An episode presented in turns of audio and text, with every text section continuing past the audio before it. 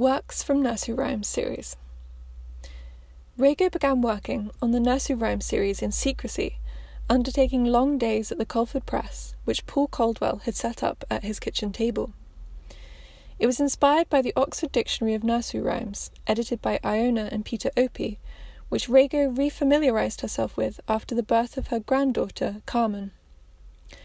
Rego draws out the rhymes' dark undertones transforming the innocence of our childhood recollections into something altogether more sinister. As often happens in her stories, girls and women are given the upper hand, as seen in the selection here. These 14 etchings with aquatint, three of which are hand coloured, are displayed in two lines of seven, one above the other, in wooden frames of varying shades. They are all approximately 50 centimetres in width and 60 centimetres in height. These playful prints depict a number of well known nursery rhyme characters, including Little Miss Muffet, the Three Blind Mice, and Jack and Jill. The monochrome prints are often quite stark in tone, with strong contrasts between areas of light and darkness.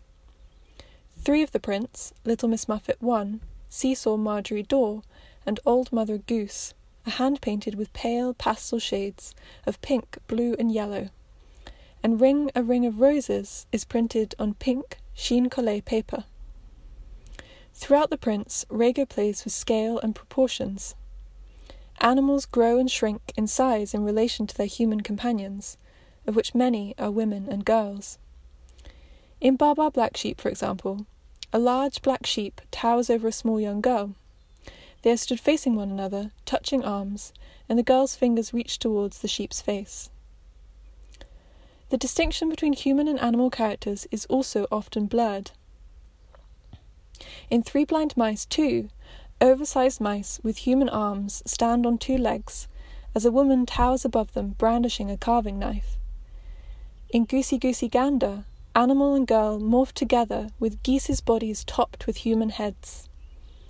Similarly, in Little Miss Muffet 1, an oversized and menacing looking spider with a human face looms out of the darkness, scaring the poor girl sat beside it. Rego has also played with proportion in another print, Polly Put the Kettle On. In this image, two girls take on giant proportions, dominating both sides of the image, as they serve tea in frilly aprons and dresses to a table of shrunken men wearing regimental uniforms below.